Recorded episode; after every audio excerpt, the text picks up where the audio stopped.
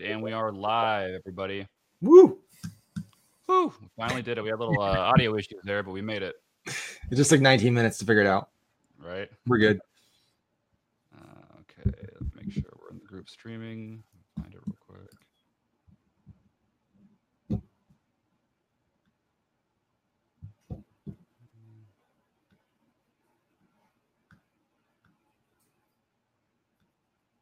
Which group are you supposed to be in? I don't see it in the um, platinum one. It's in ad buyers. Oh, ad buyers. Got it. Yeah. Okay, cool. I see it's in here. We're good to go. Cool. Cool. All right. Maxwell Finn, everybody. The legendary man here. Say hello. What's up, guys? How's it going? I don't know about legendary, but the, the, it just started like the average mediocre guy. That way everything's just it's baseline. Everything be good beyond that. Oh, that's funny.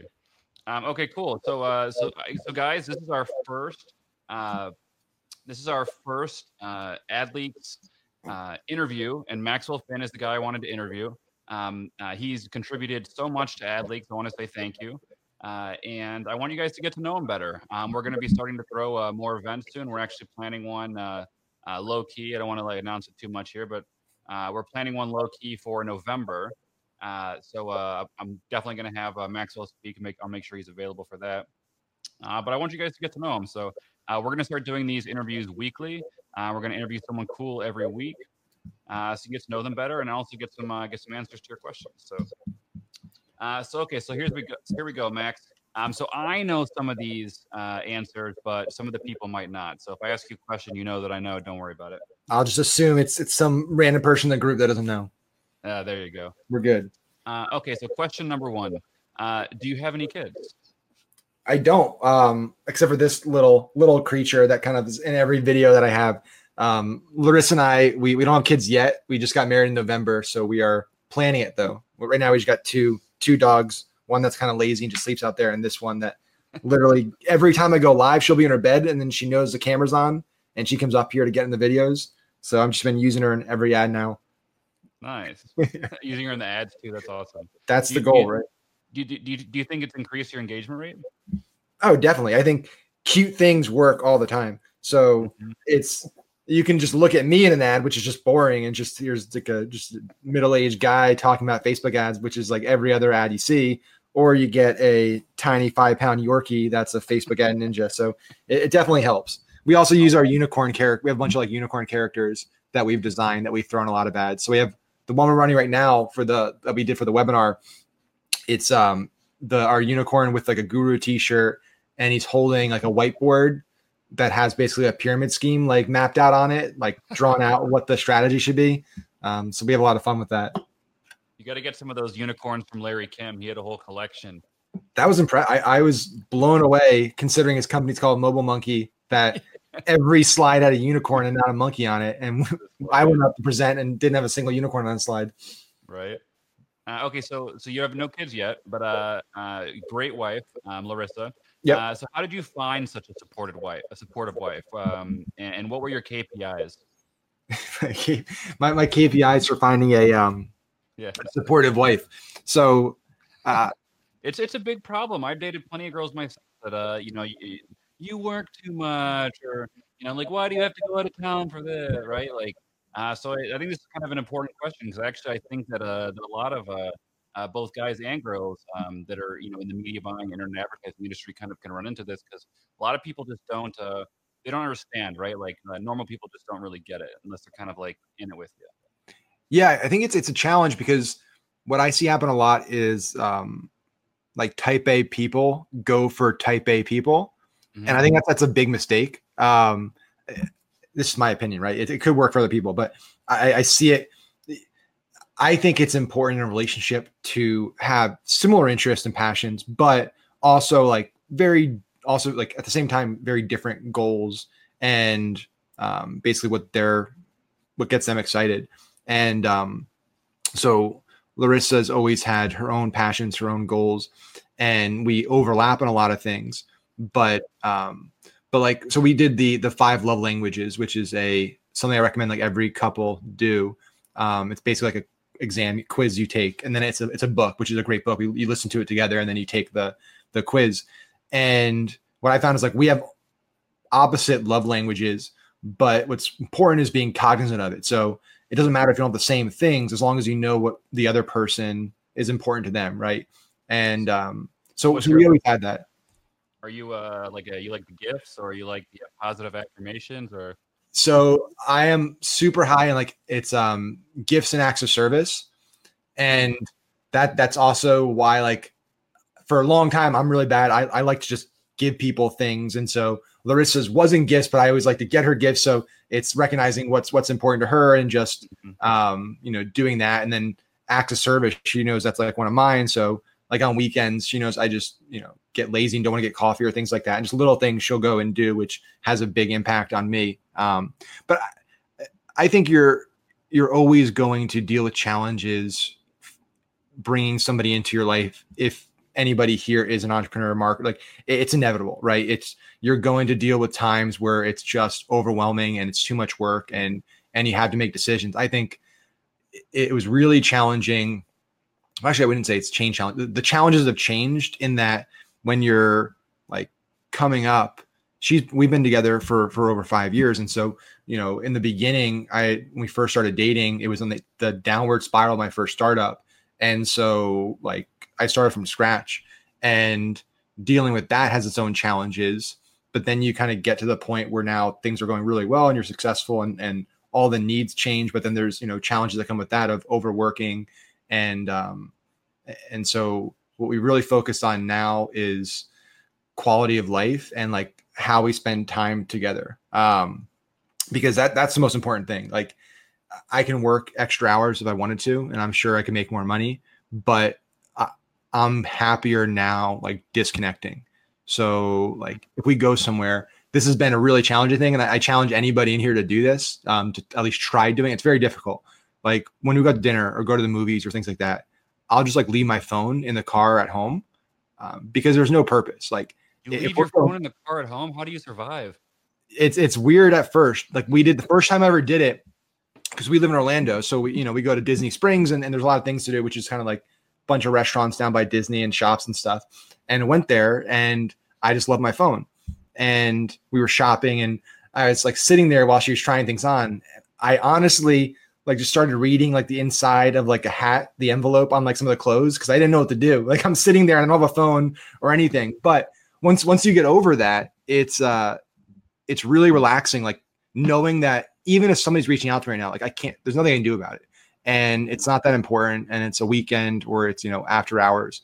So that, that's been really important for our relationship is disconnecting and separating work and personal. Um, otherwise, it just, it, it it crashes at some point. Like you can't just keep going twenty-four seven and not put time into the relationship. Totally agree. A lot of times what I do is I just put my uh, my phone my phone down on silent and I just don't check it for hours.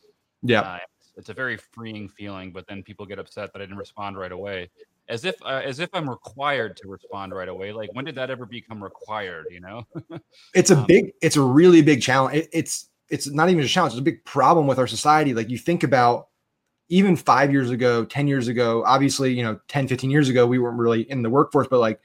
I know my, you know, my dad and my parents, like when people need to reach them, it, you know, you can't reach them. It's a house phone or a pager or whatever. You write a letter. And then you got to wait for a response. If they yeah. respond. And the response meant more. I think that's the other thing. It's, mm-hmm. it's easier to communicate with people, but I feel like interactions are a lot less valuable nowadays because yeah. it's expected. It's rushed. People don't think through it. And, um, and it's taken for granted that we have this power to communicate with each other.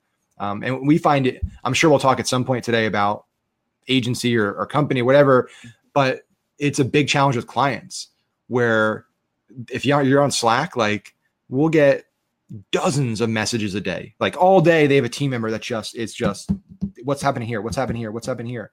And you could spend all day just responding on Slack. Mm-hmm. So you need to set ground rules and expectations, but yeah, it's definitely a challenge, um, professionally and personally with the uh, instant communication. Absolutely. Um, okay, so I know you're a big Marvel fan, and actually I just went and saw Endgame uh, a few days ago, uh, last weekend. Uh, really loved it. Um, so I have to know, who is your favorite Marvel character? I think I already know the answer, but I'm not sure.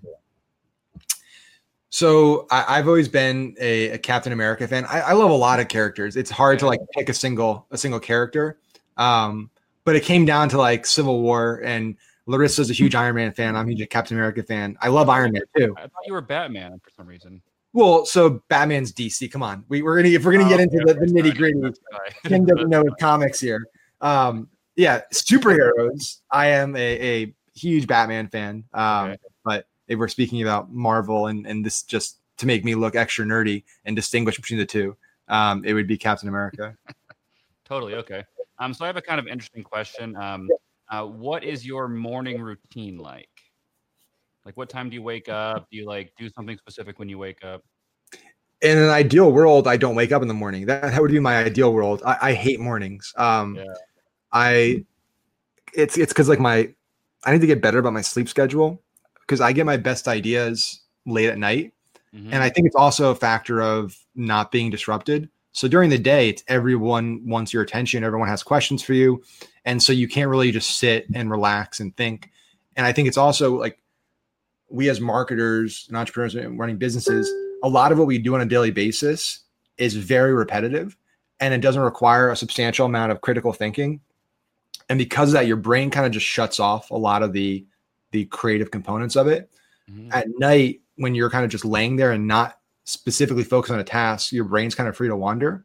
And that's where I find you get the, the, the best ideas. And, and so I'll get an idea and be like, I need to do something about it right now. I can't like wait until the morning, and it's quiet. Um, so I might stay up to like two or three sometimes. And obviously that, that throws off your entire, entire sleep schedule. Mm-hmm. Um, but you know, we go, we have an office downtown. I work from home two days a week. And then we have a, a, an office with our team that I go into twice, three times a week. Um, and so I'll be in at like nine thirty for, for that. In the morning though, I usually like to, before like I do anything, spend thirty minutes just like consuming content, not like reading stuff, but like podcasts, YouTube, audio, something like that. Um, just cause like it's entertaining. I get some knowledge and content, and it, it allows me to just get the wheels turning without diving into work right out of the gate. And then I'll usually, if I'm driving into work, I'll have an extra, you know, thirty minutes to listen to, you know, a podcast or something, audiobook on the way in. Nice. Yeah. Oh yeah, man. Okay, so this here's this is a, a very very important question here. Coffee, Red Bull, or tea? As I'm drinking a Monster, the that was a good timing. Um, so in the morning, I I'm a huge Wawa. If anybody that's from Jersey or the Tri-State area knows about Wawa, um, so there's a Wawa that they moved down to Florida, and uh, they're across the corner. So that's where I go every morning to get coffee, and uh, I'm trying to cut back on, on like energy drink consumption, mm-hmm. but it's also this, this challenging thing where it's like, when I want to stop doing something, it's usually the worst time where I'm busiest. And so I'm trying to find this balance of like, okay, I, I want to just have a break where I don't need to drink as much caffeine and I just don't have to do anything. But it just seems like my, my days get busier and busier and busier. So it's something I'm trying to limit. Um, it's a work in progress. So that's, like today's, right? we're, we're, as you said, we're trying to uh, work a little bit less to improve the quality of life, but at the same time, be more efficient with the hours we are working, which usually means that they're more crowded, right? So yeah, I, I exactly. Um, okay. So now uh, I'm going to ask you some more, uh, I guess, career oriented questions and whatnot. Um, so uh, one, uh, kind of how did you start to learn and kind of get into the digital marketing space in the first place? Yeah, so I started my first um, my first company while I was in college, um, my, my junior year, and um, basically we had it was like a long tail micro influencer platform before that became a thing. We were kind of we were ahead of, of multiple curves, which is not a great thing in startup world. Like people think you want to be an early adopter. The, the second, easy. yeah, the, the first mover usually gets slaughtered. That that's just like a mm-hmm. fact. If you look at, you know, Friendster or MySpace and you ask them if they, you know, first mover was a, a good idea, um, Facebook would tell you otherwise. So started this company and, and we had, you know, half a million users on the platform, but it was, it was very like guerrilla marketing driven. We didn't do any paid traffic. I, I didn't really know about it, but at the end of that, once we, we kind of went on the, the downward spiral and, and burned through all the investor money, I knew I didn't want to. It's challenging, like running when you run a venture backed startup. That Silicon Valley mindset is user growth, user growth, feature, technology, platform, money will come at some point. that that's what they push really hard out there, and they're still doing it. And I have some crazy stories because my business partner from the time, when one of my best friends is, he moved out there, San Francisco. He does a lot of consulting for like five hundred startups, and he's they just raised a seed and a Series A within two months that increased the valuation fifteen to forty million. So I can tell you some crazy stories about what's happening in Silicon Valley right now, of how like much of a bubble it is. But I knew at the end of that, like, I can't do that again, where I'm running a company where every day the bank account balance goes one direction and there's no revenue coming in. And so I, I discover, I happened to discover um, like print on demand and Shopify towards the end of that. And that's when I started Startup Drugs. Mm-hmm. And, um, and honestly with Startup Drugs, like I had no intention of that making money or being successful. I, I thought it was like a joke. It's kind of funny, like startup t-shirts, and they're, they're kind of sassy and like entrepreneurs would get it. But, um, we got lucky out of the gate. We put on Product Hunt back in the day before Product Hunt was massive. Like now it's owned by Angel List, and now everyone launches their products there. But this is like super, super early on. And we got on the, you know, most upvoted startup of the day. We got just a huge flood of traffic, like fifty thousand uniques to our site in a week. Um, sold, you know, a few like fifteen, twenty thousand dollars of shirts, which at the time for me was incredible. And Facebook just happened to be the platform that I tried. Like there was no rhyme or reason. I just said this, like, I'm going to try Facebook first. And I had no idea what I was doing. I didn't set up a pixel. I, I was just running website traffic ads, like super basic. And it happened to make money. I didn't even know how. I wasn't tracking it. I just knew like, okay, I'm spending money here, and, and sales are coming in Shopify. And that's the only way people are getting there. So it's got to be working. And, and that started it. Um, like if I had started on Pinterest or Twitter, it could look very different today, but it just happened to be, um, be the case. And so that's that kind of started the whole path. And then there's, you know, a ton of stuff that's happened between then and now. But that was the really first first taste of e-com and, and paid traffic.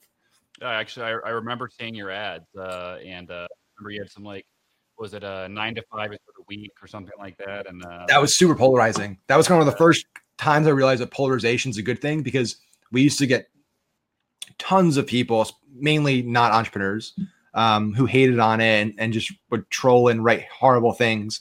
Um, but it was our, of all time, probably our, our second or third top selling design, um, okay. because real entrepreneurs got it. That actually leads me to my, my next question. Um, so I've, I've heard you mention actually multiple times, uh, that you like uh, kind of advertising and using polarizing topics, mm-hmm. uh, or an angle that's polarizing, um, and using them for engagement. Uh, and obviously then the, you know, the end of the day to help your the ad performance. Um, uh, What do you suggest to someone running, you know, your average kind of Shopify store where it's not politically oriented? Maybe it's like uh, leggings or shoes or something more like that. Like, how do you how do you kind of make that polarizing, I guess? It's a really good question. This is actually a question that um, I was in, in Dallas yesterday. Um, I, we were talking about before we hopped on. It's been an exhausting week of traveling and speaking. But that was one of the questions yesterday was basically, like, I have, you know, this product, um, how do I make it fun essentially and, and engaging? I, I personally don't think the product necessarily matters in terms of the product matters really like, in terms of selling and stuff, but in terms of like my product's boring, therefore my ad needs to be boring. I, I don't think the two are interconnected, because if you look at, that's exactly why like the Harmon Brothers and Purple and, and Squatty Potty, all these companies have grown so fast, is because they found an industry where everyone else thought that way. Like, hey, we sell mattresses and they're boring and they suck, but like our mattress is decent. Um, and they said, no, we're going to do a totally different approach. We're going to take a mattress. We're going to take a plate glass window with Goldilocks, and we're going to drop it on it with, you know, eggs. And, and Squatty Potty, you know, looked at it and said, hey, there's been bathroom products for decades, toilet paper, sprays, and nobody talks about what actually they're for. And so we're just going to go right at it. And it makes people uncomfortable, but it's going to grab people's attention. So uh, I think it's looking at a way. Yeah. How would you do it for like, I'll just use leggings as an example, because I had a client uh, a little while ago that was doing leggings. Um, so how would you do it for leggings, for example? Would it, would you use maybe like the print on one of them uh, that's, or just, yeah, I guess uh, you, any example you want, I guess.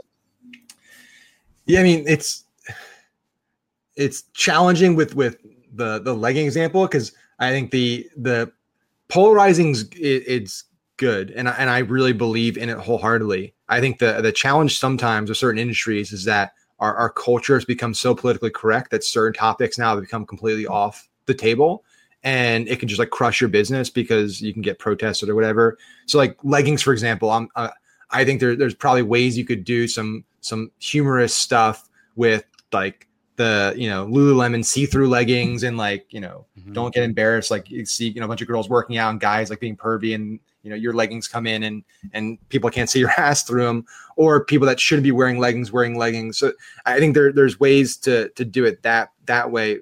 But that's probably the one industry that I, I personally wouldn't, wouldn't go into just with that, those angles, just because of everything that's happening right now. Um, but yeah, I, I think it's it like only fit girls wear leggings. Yeah. So I think you could go that route, but you could also go the, the opposite route, which is like Larissa and I joke about this ad all the time. We see it's, um, I think it's Fabletics is, is the company that makes the leggings. And it's a T V ad they run on, on Hulu, I, I believe.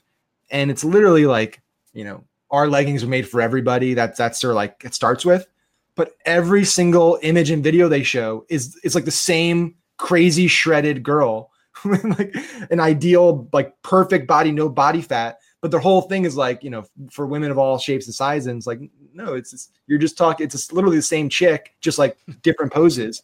Um, So I think that's actually an angle that that could work well, is taking the opposite approach, which is mm-hmm. that, you know, the, the truth is that most women don't look like that. Like, you know, it's, you know, sure, that's what people think and that's what they strive for, I guess, like a lot of younger women and stuff. But the reality is that, you know, all women look different. All guys look different. Some of us are are in great shape. Some of us are super skinny. Some of us are jacked.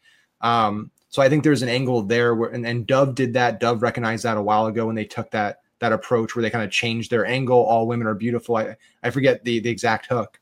Um, so that would be an angle, I think, looking at the climate and like not wanting to be hyperpolarizing in, in an industry you don't want to be, taking that kind of side where it's, hey, we make leggings for everybody. Like you don't need to look like so this to feel so comfortable. It's a fine line then, right? You want to be polarizing, but not hyperpolarizing, as you just said, where you actually are like losing customers from it or a ton of customers. So, so I'm still, so I don't, what I, what I, um, draw the line on is not the level of polarization. It's the, the industry that you're being polarizing in, right? Because I think if you look at certain topics, there are certain areas in our society right now where making any type of statement, regardless of whether it's just an observation or whatever, like you get instantly attacked as whatever you, somebody might call you, right? It's, there's certain areas that become very, very P C. Um, so those are areas that I would, Yeah, I feel like you get attacked no matter what you say these days, practically. But yeah, you do. But, but it's but we'll, it's certain we'll things that won't get pulled by the press. I get myself in trouble. Yeah, it's a, it, I honestly don't care. Like I, I love watching, um, like um, and I, I don't. This is not even about like political affiliation at all, because I don't really like. I'm pretty libertarian down the middle. I think a lot of entrepreneurs are pretty yeah, like pretty down the middle, like socially liberal, fiscally conservative, whatever it is. I, I just mm-hmm. like people doing what they you know what they want to do. It doesn't bother me, but. Um, like Steven Crowder has a, his YouTube channel. Um, and the dude, you know, has some, he's opinionated on some stuff, but like he, he pushes buttons. Like that's, that dude's the example of like being polarizing, but he's parlayed that into, you know, a shit ton of money and, and, and a lot of success. And he doesn't, you know, he doesn't care. He gets attacked, but he's, he's grown a fan base. I think there, there's this assumption that you need to be liked by everybody and everybody needs to be your customer. And I just simply disagree with that. Um, That that's if you look at the Harmon Brothers story, and we keep going back to them, but they're just really good at it. Like their first product, which was the I think it was like the Aura Pub, like that um like tongue scraper product. Everybody that, that guy failed forever with that. He was an older guy that had a product, and he brought it into one of the college classes and pitched it, and all the students thought it was stupid because you know only a, a small percentage of people that buy that product were online, so it didn't make sense to do an online stuff. He's like, well, yeah, I mean that's true, but ten percent of a billion people is still yeah. a lot of people. And so that that's what I look at is, okay, I don't, I don't need to have one hundred percent of the customers or fifty percent of all the people in the world to buy my product. But if you can get a few million or a few hundred thousand people that are super, super loyal and buy again and again and again, mm-hmm. you can build a very, very large business. I mean, the president of our country, and not just our, not just Trump, but like past presidents, almost, almost every president has been hated by almost half the country. Like that's just inevitable, yet still president, you know, still holds the most powerful office. And if that can happen, you know, your business can can make money and grow and be successful. Absolutely. And, uh, and and I I look back actually, and if you look at most of the presidential approval ratings, you're right that they are mostly around fifty percent, um, where, you know, half the country likes them, half don't. But all right, well, so we're going to move on to the next subject here. Yeah. Um, you mentioned earlier uh, that uh, that you raised venture capital um, for one of your businesses. Uh, and uh, I've self-funded all my businesses. Um, most of them didn't require a lot of money to start. Um, and I probably did that because I didn't really have access to uh, huge amounts of money, um, you know, over the last, you know, especially my first five, ten years uh, in the industry. Yeah. How did you raise V C money? Is it is it like a pound the phones, go to meetings, like just like send your pitch deck in kind of, or was it like someone introduced you through a friend kind of thing? Or it's um. It, so nowadays, if I wanted to do it, it's a lot easier because I, I know a lot of people that, that write big checks and, and I have relationships with them. So ideally, if you have relationships with people, that that's how, how the, would you the do best part. Like you're you're watching the live stream right now, um, uh, and oh yeah, I'll tell you exactly how we did it before I knew anybody. Yeah, I mean, we raised money before, like we didn't know a single person. We had no credibility, no authority, no no track record, no nothing. Um, it is a a total game of numbers and persistence.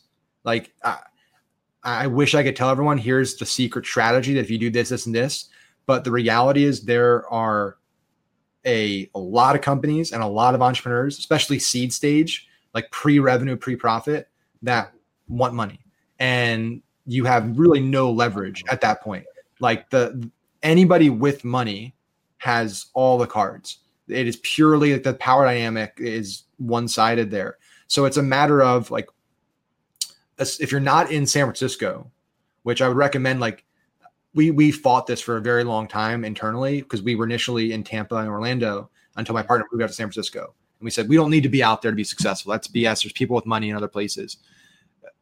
The, the truth is that they play the, the, the big V C firms, they play the numbers game. So it's the same model that big law firms and like Goldman have with Harvard. Right.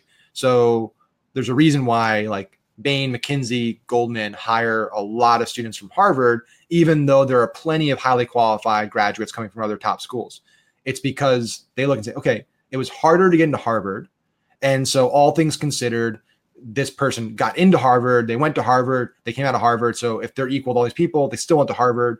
And so I'm going to go with them. It gives them an edge. So with, with venture capital, it's okay, I can invest in this really cool startup in Orlando, but they're miles away. This company is doing something similar. They also have first-time founders, but they're around the corner. I can keep an eye on them. We can yeah. give them advisors. And, and that's the game they play. So I would recommend if you're serious about it and you have a, you're really, really passionate about your, your business and you need capital, that being located in San Francisco, New York, Boston, Austin is, is an important decision to make um, if you're serious about raising capital. Otherwise, you're going to you're going to face a lot of uh, a lot of uphill battles there. So, so is it is it then just putting together pitch decks, uh, uh, sending them, you know, submitting them? Because I know a lot of those uh, funding sites, you can just like submit your deck uh, and then like following up and then just pounding like like how many. Try to find an in. Try to find a personal introduction. Um, okay. I, I reverse engineer on LinkedIn. You know, on LinkedIn, you look at who are the managing partners. I mean, who are the, you know, the general partners of the V C fund? Those are the people that actually make the investment decision, or um, who are analysts there. Under them. See if there's anybody in there that you have a first degree connection with, because that that makes a big big difference. Actually, getting the the email back. Um, you know, pitch decks here. That like, like when, when you're a seed stage startup or a Series A stage startup, your five year financials are B S. Like. They're they're so wildly inaccurate. Um, what they really care about is traction. Like they want to see serious momentum. They want to see that you got a lot of user growth happening. So a big client about, you know, a big company about to sign a contract or something like that. That's really what matters most to them, is that momentum and and also the caliber of the team. So has anybody in your team, you know, sold a startup before? Have they, you know, worked in Fortune five hundred and they have like a lot of contacts at your potential clients? That so if you're like my partner Nick and I were both first-time founders, we didn't have any track record. So finding like board members, advisors, consultants, team members who you give, you know, some points of equity to, who kind of attach their name to it, their Rolodex and their track record is really important as well. Cool. Okay. But it's um, challenging. That's great. That's great. Um, okay, so cool. So, uh, so how long have you? Uh, how old are you, by the way? Twenty-nine. Twenty-nine. Young, yeah. All right. Turning thirty. August. Marketplace uh, total now. Like how many years? Um, about ten years. Ten years. Uh, yeah. yeah, man. So I started. Yeah, my, my first company I started when I was nineteen. Nice. Yeah. Uh, and for any of you guys that don't know, by the way, while we're on the topic of V Cs, uh, my business partner on AdLeaks, Sean Brown, I want to give a shout out. What up? Uh, he runs Go V C dot com, um, and uh, he likes to fund people that have ideally profitable campaigns that just don't have uh, the cash flow uh, to scale up. So if that's you, go to Go V C dot com and apply, and I'm sure he'd be happy to help. Uh, I love that so- model, by the way. I, I think there's, I think there's somebody's going to crack it. Um, I don't know who it's going to be. It could be, you know, I talked to like Topher and the guys at Giddy. I think they could potentially do it. One of the networks where you basically, cause that's a, that's a real problem. You have talented buyers who don't have, you know, a, you know, huge credit line or, or cash, and they just can't scale something, but like putting together almost like a C P A fund where investors can put cash in that gets invested into a, a you know, a portfolio of buyers based on risk and, and experience. And there's uh, it, somebody's going to figure that out. Um, it's funny. We were thinking about doing like an AdLeaks fund, actually, where you could, uh, uh, where you could uh, uh, pool, you know, even a hundred bucks in or whatever, and then we would uh, collectively all decide who to kind of fund and which campaigns to fund, and kind of just make a little little community investment fund. It's a great idea, and it's, whoever cracks it's going to make a, an absolute ton of money. Um, cool. So let's uh, let's keep going here. Um, I don't want to. I know we have about ten minutes left only. Um, so uh, so what traffic platforms are you currently running? Um, so company wide, like, you know, we have team members, we have partners, and we have people that do a lot of things. So it's not just, mm-hmm. just me.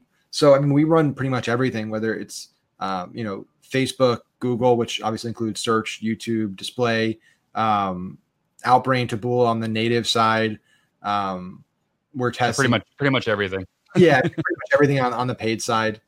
Um, um and then we're exploring other things like, um, like direct site buys. And there's some interesting things that we're looking at that I think have a lot of potential as we diversify beyond just paid. Oh, absolutely. Cool. Um, okay. So there's, uh, I know there's a lot of uh, people in the group that, uh, that own agencies um, that uh, in some cases are really struggling uh, and, uh, and some people that want to start agencies. Um, how do you recommend that they go about pricing? Um, I know everyone kind of has their own view on this, um, but what, if you're a brand new agency starting now, Uh, what pricing tier would you do? You know, would it would it be tiered or a percentage or what? I mean, the the, the short answer is it's, it's going to depend on where you are clout wise. Like, are you coming as an ultra premium agency? Are you? Yeah, let's say that you have no clout and you're brand new. Yeah, I mean, at the end of the day, you know, unfortunately, if you're just getting started, it's a hyper competitive industry getting started with agencies, unless you have some secret sauce or you're very hyper focused on one specific niche in a specific mm-hmm. platform. Um, You know, a, a tiered percent of ad spend is probably going to be your best and safest bet, where you, you know, twenty percent up into fifty thousand in spend, you know, fifteen percent to one hundred thousand, ten percent to one hundred thousand above it. And obviously that fluctuates based on, on your typical client. Um, I think the, it's the simplest, it's the easiest to explain and digest for a client. I do think though, at a certain point, It, it begins to become hard to retain clients that way. And that's why we start to move more towards, you know, rev shares, equity, basically aligning our goals. I, I think that's the the place you want to be, but it's going to be hard for you as a new agency coming and say, hard hey, I want yeah, a profit yeah. share and equity. Cool. Totally, totally agree. Um, okay, cool. So um, do you have a criteria for choosing a client right now um, for your agency uh, besides amount of spend? Obviously, that's a huge criteria. Um, but, uh, and obviously you wanted the product to be one you think you can help, but, uh, how do you, I guess the biggest thing is how do you, uh, quickly identify clients that are going to be a huge pain in the butt to work with versus the clients that are going to be like super easy? Yeah. Best question to ask them is, and we have this on our application form. Um, how many agencies have you worked with and have you done it internally? So we never want to be a company's first agency. We never want okay. to be a, an agency for a company that's never tried to do it themselves, because in both those situations, they're always going to have this mindset that the grass is greener, right? Like when we did all this stuff with like with Perry, and I, I'm trying to, I, I'm he's he's the pain in the ass to reach reach and connect with, so I apologize for that. We're we're still trying, um, but uh, like we, we we ran all the traffic for Perry and Rival, like Perry had worked with dozens of agencies. He he had an internal media buying team. So he was the easiest client because he's like, listen, we know how hard this is. We don't want to do it anymore. We know what our you know expectations are. They're realistic. And they were like super hands-off. It was the easiest client. And we would still be working with them if they didn't get acquired. Um, but that's like an ideal client. And that's people probably that, all the people that have had an agency before. Okay. Or that worked with an agency before rather. Yeah. Worked, and also I've done it internally. Okay. Because you know, they know they the struggle themselves. Yeah, exactly. The struggle is real. Yeah, it's true. It's true. Um, it's true. Okay, cool. So uh, I want to, I'm going to, I'm going to breeze through some of these questions. Uh, cause I know we, we're running out of time here. Um, I'm happy to stay, stay for a few extra minutes unless you have something to do. So um, I'm good, man. I'm, uh, I'm here for you. Uh, okay. So what, what is, what is one thing uh, that, that intermediate or advanced marketers uh, are not doing uh, that can have an immediate impact on their R O A S? If it was, you just had to give one tip. Um, I would say personalization in their, their copy and destination on their landing page, using generic ad copy, generic creative for all segments of their audience, going to a generic landing page instead of creating variations where the copy, the video, the creative, and then the, the pre-sale advertorial, all that has elements of personalization in it related to that slice of the audience. So if you're targeting, for example, uh, fitness moms or something, then throwing some sort of fitness mom text in the ad copy or roughly, and then also on the lander is what you're saying. Yeah. And include, you know, the, the images and the video should be that represent right. That customer base and everything. Okay, cool. Yeah, I agree. That's a, a good way for people. Um, let's see, what's the next one here? Okay. Uh, in the, in the last uh, few weeks and month or so, uh, there's been a lot of people struggling to revive accounts that have kind of fallen off the face of the earth. Uh, in some cases it's because of C B O. In some cases it's just, they don't know. Uh, what kind of tactics do you implement when, when your ad account takes a nosedive? That's a good question. Um, you know, we have a lot of diversity in, in our traffic channels and in, in our, like in our revenue streams. And I think that's probably the, the biggest lesson to take away from this is that if your business is so dramatically impacted by Facebook having issues, your business as a whole has bigger issues, which is that you're mm-hmm. too dependent on one traffic platform. Now, I would love to say that, hey, if you do this and this, you can fix Facebook volatility, but that's just not the truth. So we can't really fix Facebook bugging out and causing issues, but what we can do is make sure that, hey, we have multiple other traffic streams, organic, unpaid, um, things like those direct site buys, which are consistent and steady. There's a lot mm-hmm. of things that we can do. Um, so, hey, if we need to pull the, the budget back on Facebook, it doesn't dramatically impact our, our revenue and our profit on a daily basis for our business. Absolutely. Totally agree. Um, okay, so what uh, what are you all working on right now? Um, I know you always kind of have your hands like me in a bunch of different cookie jars. Um, so what like brands are you uh, do you, do you own internally, uh, or uh, you know I, I think you're about to launch a new course. What do you like? What are you working on right now? What's so your main focus? the the new course is a big focus um, that we we just rolled out, and then um, Unicorn Wealth is our probably biggest internal focus. So What's that? so Unicorn Wealth is our um, like financial content, biz op info product business. So we mm-hmm. partnered with a company that's like a really fast growing, soon to be competitor to like Agora in terms of size. They've been just buying a bunch of, um, kind of individual traders, guys who worked on Wall Street. They now have their own trading programs like Jason Bond, those types of guys, mm-hmm. uh, just acquiring them and building a massive portfolio of products. And so basically we were running ads for them and driving, you know, financial lead gen, Uh, C P L offers, C P A offers to like, you know, gold investing, cannabis investing, all that stuff. Okay. And eventually made more sense for us instead of just driving all this traffic and, and leads to other people. Let's build something our own that everything can flow through us. We can become an authority in the space, build up the content, build up massive audiences in these different verticals, um, and still get paid to do it by co-regging the leads. So, um, so basically unicorn wealth dot com is like a pure content play. Um, we're bringing out a bunch of traders. We're doing like a trading podcast. Um, oh, we're, we're about to do sports betting. So we're about to start working potentially with um, mm. FanDuel and M G M. We have like deals on the table with both of them to do um, lead gen for sports betting once that becomes fully. Oh, that's super cool, man. And so that, that's a really exciting opportunity because the the lifetime value there on those types of, of clients is massive. And that's also parlaying into our political business. So we're leading with finance. We're running polls to like bull bear market this year. And then on the back end, we're asking, well, who's responsible, Trump or the Democrats? So we're getting, you know, leads in for eighty, seventy cents, answering multiple questions, telling us whether they're bullish, what market they're bullish on, how much are they going to invest? Do they think Trump's responsible, the Democrats? And then we're taking those Trump leads, and we have multiple data partners that are, um, you know, we're co-regging that with. And then we're also launching our own political store to do what we did with in twenty sixteen with the Trump coin, but like do it much bigger because we, we have a lot more experience and won't make nearly as many mistakes as we did the first time around. And that's that's just how business goes, right? You, uh, I've certainly made a ton of mistakes, and you you learn and, and you move forward. So yeah, yeah man, that's awesome. Uh, congratulations. Thanks. Yeah, it's exciting. It, it's a fun property to work on. And it's smart too, because I always I, I I've done a lead gen is probably like a bulk of my experience over the years, uh, and uh, and I tell people now like you, the, the the cost of advertising everywhere, not just Facebook, is going up uh, dramatically. Um, uh, you know, you need to take some sort of back end ownership or rev share or or or to start the back end yourself, uh, so that you have that high lifetime value, so that you're able to keep advertising ongoing. So uh, it's critical. So, yeah, smart, smart man. I must say, you're you're, you're doing it right. Trying um, to. uh, so let's see. Next question. Uh, what do you think about? Uh, have you heard of, uh, people talking about micro budgets uh, for large but ad, uh, large budget ad, ad accounts? Uh, and if you have, could you have you have you tested it? I don't, I, I probably should, I probably should just for the hell of it, just to actually see, but like, I just can't wrap my head around it. I, I get it. Like, okay, it, it makes sense logistically. And I get that it can, it can have high R O A S, but like everything we do, we're doing with a goal of scale and, and doing tens of thousands a day.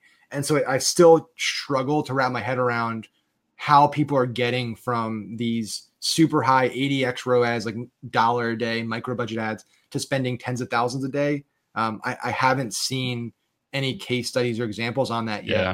Um, I, I've seen only one person doing it. It came to one of my masterminds, and they they said they had to spread it out over like ten ad accounts because, you know, there's like a maximum number of ads set and ad limits you can have per ad account. Um, so basically, it's a huge pain in the butt to scale.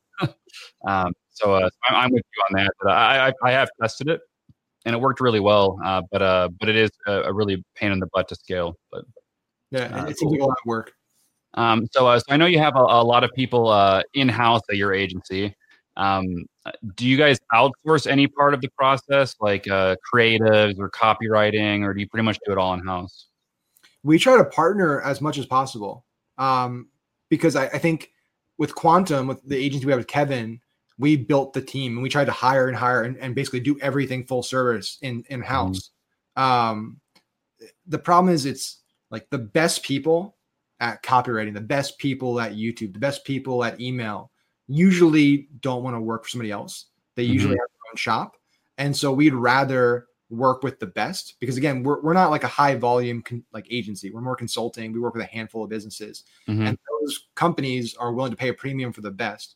So we'd rather like just be the facilitator and, and project manage and bring those people into our ecosystem with our S O P and our, our flow, um, than try to hire for all those positions.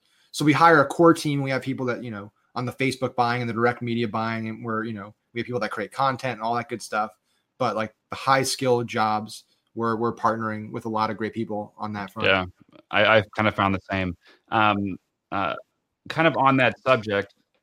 Uh, uh, I lost my train of thought there. Um, but okay, we'll keep going here. Um, what's your favorite video editor or creation app? Um, I know you kind of found a cool one uh, a couple months ago. I saw in that video, but um, have you found anything else, or what, what's kind of your go-to?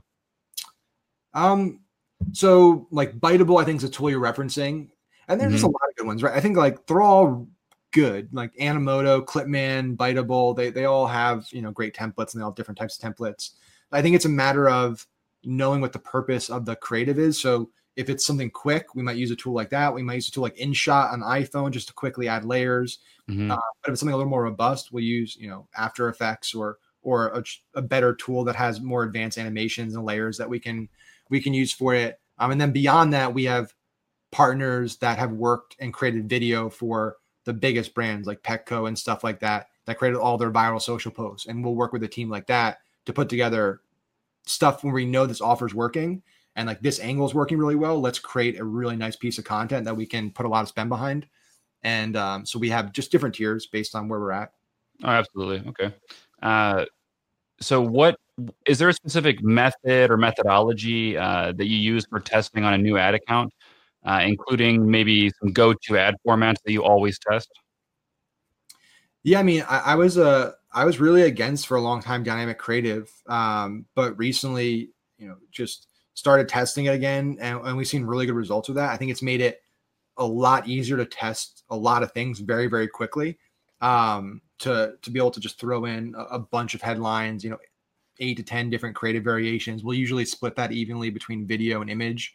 Um, you know, ideally on the video side, we'll try to be four by five in our dimensions, just because we find that fits most optimally with all the potential dimensions in terms of stories and, and mm-hmm. um, on the video side, you know, we're really looking for quick things, fifteen to thirty seconds. It, it depends on the, the business, right? If it's a info product or something that requires a longer sales cycle, a higher price, we we're going to start with more entertaining, engaging content, valuable content on the top of the funnel, which might be longer form, and then have our, our retargeting further down funnel, which might be shorter and more quick and to the point. Um, Like U G C has always been really big for us. Montage has always been really big for us. Um, carousel ads with testimonials have always been really big for us. Um, so those are just a, a, a few things. Uh, I'm trying to hit on all things people might ask. Like we we, yeah. we like to use emojis. We like to use emojis and copy. I don't yeah. think it's a um, one hundred percent guarantee that like you know long form works better than short form. I think it depends on the the product. I think it depends on the price point. I think it depends on where you're at in the funnel. Um, yeah, I agree. We love testing things. The, the one additional thing I'll say is what we've been doing for our interactive content for top of funnel for like all of our polls and quizzes and stuff that we're doing for a lot of our businesses. The, the thing we're testing is basically each week we're deploying a new page post on the page, testing a new basically question, a new poll to see if that's going to hit kind of our, our baseline metric for shares to impressions. And mm-hmm. if it does, then we move it into a dedicated campaign. So we're really putting like twenty, thirty bucks behind it for P P E.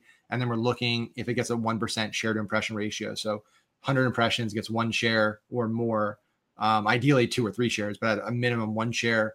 Uh, yeah. We're we're then looking to potentially move that up.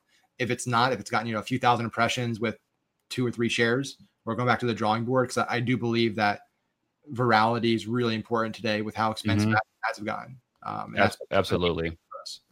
Um, okay, so. Uh, What do you use for team communication? Uh, I think you mentioned Slack earlier, and I, I mean internal team communication also. Uh, and then, do you use any like task management software like Asana or Basecamp or uh, anything like that? Yeah, we use Slack and Airtable. Um, and there's a new tool that we're looking at. Um, uh, one of the guys, um, one of the owners of Limelight, was talking about it yesterday. It is um, it's called Guru. It's It, it really looks interesting. It's like this knowledge-based platform. I haven't signed up for it yet. I just looked at it and, and thought it looked really interesting where you can basically, it uses like A I to basically you can download your entire, all your processes, like all of your internal buying, all that stuff. Mm-hmm. And your entire team can have access to it as this mind share. Um, and it intelligently delivers the right tips and stuff to the right team at the right time. That's um, pretty cool. Yeah. I'm probably not describing it perfectly, but it, um, It looks really cool, and for what we need, which is training team members and getting up to speed on media buying practices, mm-hmm. uh, it seems really interesting. So yeah, we I think it's, it's get guru dot com. I have no affiliation with it. It's just something we're we're potentially going to look into signing up for. Yeah, cool. That sounds interesting. I'll check that out. Uh, okay, so I have uh, just a couple questions left. Um, how do you take a campaign international? Uh, do you separate it to a different ad account, or is it a different campaign, or you just kind of like lump all the countries into one ad set? Um, We've, we've done both in the past in terms of setting up a, a dedicated ad account just for international. Um, if it's if it's a similar avatar in terms of like a very similar customer, similar buying behaviors, buying habits, we'll usually keep it in the same account. Um, okay. What we've done is that, that we found has worked well is like looked at like using Giddy Up, for example, because they use you know different tiers and other people do like tier one, tier two, tier three geos, right? Mm-hmm. And so we'll obviously start with tier one geos. We'll create a C B O campaign with, you know, ten, twelve locations, each one using like the best, broadest interest. Um, so for that, like that, that neck hammock product that I, I shared, we, we did a, a lot of number, you know, did some really big volume on a while back. We knew that like yoga was like a really big interest that worked really well in the U S and it had mm-hmm. very big audiences in most countries looking at. So we basically took all the top countries, just you know, all gender, all ages. We threw in yoga as the interest, um, ran that. We looked at which of those countries showed some promise. We're showing, you know, decent C P As. We'd then isolate those into their own C B O camp, and then we'd make our lookalikes, all of our audiences, and put a lot more work and time into it. Create a dedicated C B O campaign with our eight to twelve audiences on that location with our top lookalikes. The, the, the final strategy that um, we tested that worked actually really well, which I, I didn't expect it to, was like a blended lookalike of tier one, tier two, and tier three. So we do like a tier two buyer lookalike blended audience, where we basically put all the locations when we're creating a lookalike for buyers under it, and then create the one, two, and ten percent and run those. There were larger audiences. Those actually were some of our top performing international audiences when we were doing it. Um, and that was the first time I tried it, and it worked really well. Cool. Yeah, I've, I've had a lot of success with blended lookalikes on uh, uh, even even in one country also, just blending like uh, buyers, ad carders, uh, et cetera, kind of all like a bunch of one percenters together and so on. So that's pretty cool to do it interna- international also. Um, so I've got, a, I've got one question left, at least officially here. Uh, and it's a million dollar question, Max. How do you feel about C B O? How do I feel about C B O? Yeah, it's going to be uh, where we're in. Uh, where are we in now? May, uh, almost June, and it's supposed to be that they're going to require in September, right? So, uh, uh, do you think it's, it's good? Do you like it? Have you found success with it, or uh, yeah, I think are you pissed with Facebook pushing on us?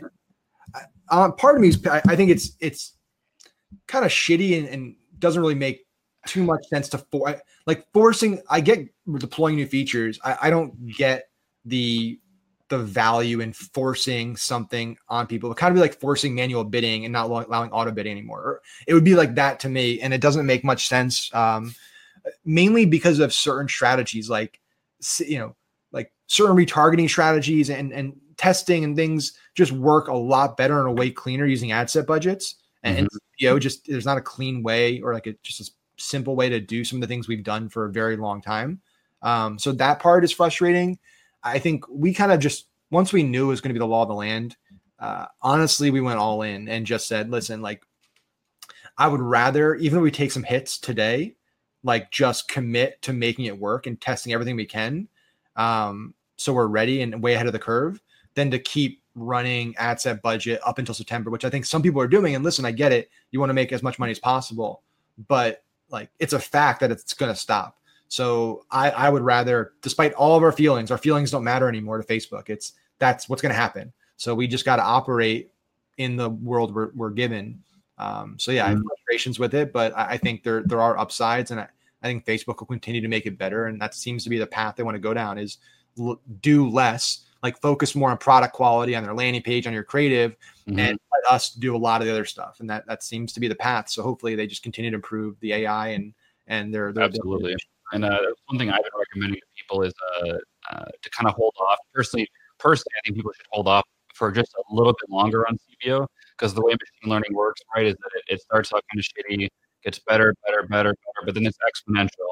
Um, so I'm hoping that uh, in the next couple of months, that their A I will get that much better uh, on, or their machine learning rather, uh, on C B O. But, uh, but I'm about a month away from diving in heavy to C B O. I was doing a lot initially, and probably only like twenty percent of what I'm doing right now is C B O, but uh, so definitely not looking forward to the uh, uh, September. But but I, I had seen Facebook say they're going to roll out features and make things uh, uh, necessary, and then in some cases they, they roll it back or they push the date back. So I yeah. think it's possible they'll do that with C B O, because uh, I think there's a lot of a lot of uh, kind of public outcry about it. But uh, but I guess well, I guess we'll find out, right? Um, yep. Uh, so uh, that's that's all I got for you, Max. Um, but what? What would be uh, the best way for people to connect with you, uh, you know, find out more about you, get your services, whatever? Sure. I mean, the easiest is just go to unicorn innovations dot com. Um, that has every everything we do and all of our social. Instead of plugging fifteen things for you guys, um, just that that's got everything. You guys can you know you know connect with me out here on, on Facebook. And um, I know we're we're talking about some stuff on the, the paid traffic training side, so I'm sure we'll be able to to come up with something that we can present to everybody soon. So, looking forward to that. Cool. Well, I appreciate having you on, Max. Uh, this marks our first official AdLeaks podcast. Uh, so, thank you for coming on, and uh, have a good one, man. You too, man. Thanks. All right. Bye.